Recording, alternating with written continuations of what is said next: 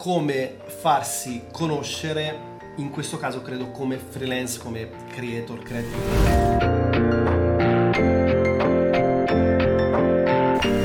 se volessimo farci conoscere sui social in un paese straniero dovremmo creare contenuti nella lingua di quel paese e cercando di posizionarci all'interno del segmento di mercato all'interno di quel contesto. Quindi domanda secondo me molto interessante, Ciro, grazie della domanda. Come fai a farti conoscere? Allora, innanzitutto perché Chiang Mai ci ho passato due anni e quindi eh, ormai tutti i bar di Chiang Mai mi conoscono perché ho bevuto i cappuccini ovunque però detto questo, relazioni. Sicuramente relazioni interpersonali, quindi frequentare magari contesti di nomadi digitali o creativi, quindi co-working spaces o coffee shop dedicati al co-working. Ho fatto un video dove parlo per appunto degli strumenti per entrare in interazione, in relazione con altri nomadi digitali. Una delle risorse è coworker.com che va ad elencare tutti i co-working spaces di tutti i paesi del mondo, avranno un database enorme, quindi indiscutibilmente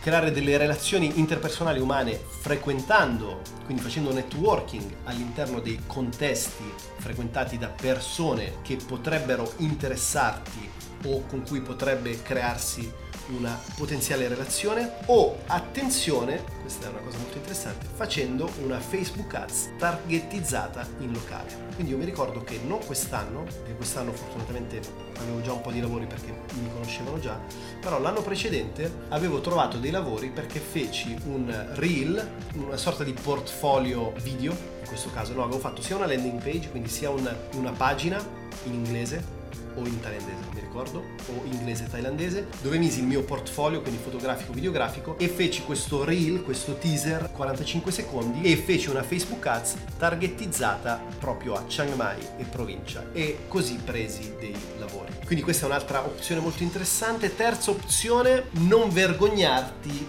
di mostrarti per quello che fai. Se mi seguite da un po' di tempo sapete che non ho sempre fatto il creator a tempo pieno, magari, però non è così. Prima facevo, l'ho già detto in tantissimi video e podcast e via dicendo, lavoravo comunque in un'azienda del terziario nel settore finanziario, che era un lavoro che mi faceva altamente cagare, ok? e parallelamente portavo avanti questi, questi progetti, queste, queste, attività come fotografo, filmmaker, blogger, bla bla bla bla e via dicendo. E mi ricordo che quando mi trovavo in contesti dove le persone mi chiedevano che lavoro facevo, avevo questo conflitto interiore perché sapevo di avere una tensione e tra l'altro anche una competenza abbastanza alta nella sfera creativa. Però formalmente il mio, diciamo, lavoro formale era un lavoro da impiegato che nulla aveva a che fare con la creatività. Dunque, quando mi trovavo in contesti di networking, spesso avevo una sorta di vergogna o inibizione a esporre quelle che erano le mie reali competenze, capacità e passioni. Ora, fortunatamente, questa, questo, dire, questo conflitto l'ho superato da un po' di tempo e, ad esempio, mi è capitato a Chiang Mai quando ho fatto il vlog della casa Merrose Place dove ho vissuto per sei mesi, splendido contesto, ok? Ero lì a fare questo vlog, quindi b-roll, drone, eccetera, eccetera, e c'era il proprietario che è un ragazzo molto simpatico che mi ha visto lavorare e mi ha detto ma tu questo lo fai per passione o lo fai per mestiere? Ho detto no guarda lo faccio per professione. Fa io ho un santuario di elefanti, ok? Ho un santuario di elefanti, saresti in grado per me di realizzarmi un video, un teaser, portfolio per quella che è la mia attività per promuovere il mio santuario di elefanti? Ovviamente la mia risposta è stata certo, poi niente da lì, si è creata una, una simpatia, un'amicizia, una relazione e abbiamo poi fatto questo lavoro. Per tornare alla tua domanda, semplicemente esponendoti rispetto a quelle che sono le tue competenze, quelle che sono le tue capacità, a prescindere che tu oggi lo faccia full time, lo faccia part time o stai ancora acquisendo le competenze, sei in una fase di startup, non ha importanza. Se vuoi andare in quella direzione devi esprimerlo e non devi minimamente vergognarti. Poi magari non è il tuo caso, però ci tenevo a fare questo esempio e dare questo background per riportare un po' quella che è stata la mia esperienza.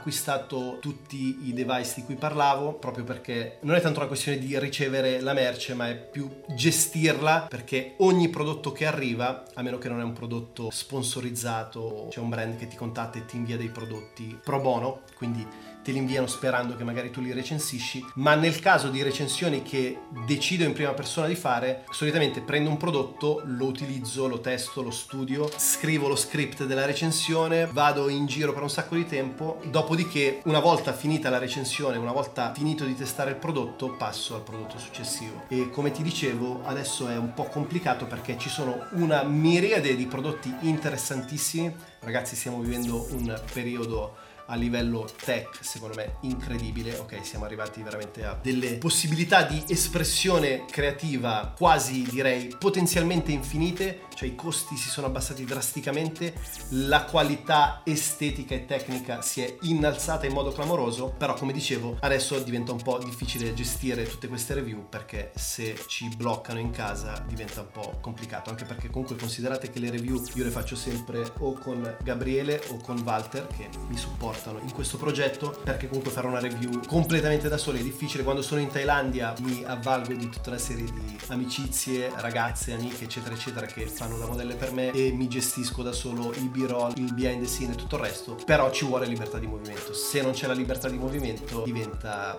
davvero improponibile.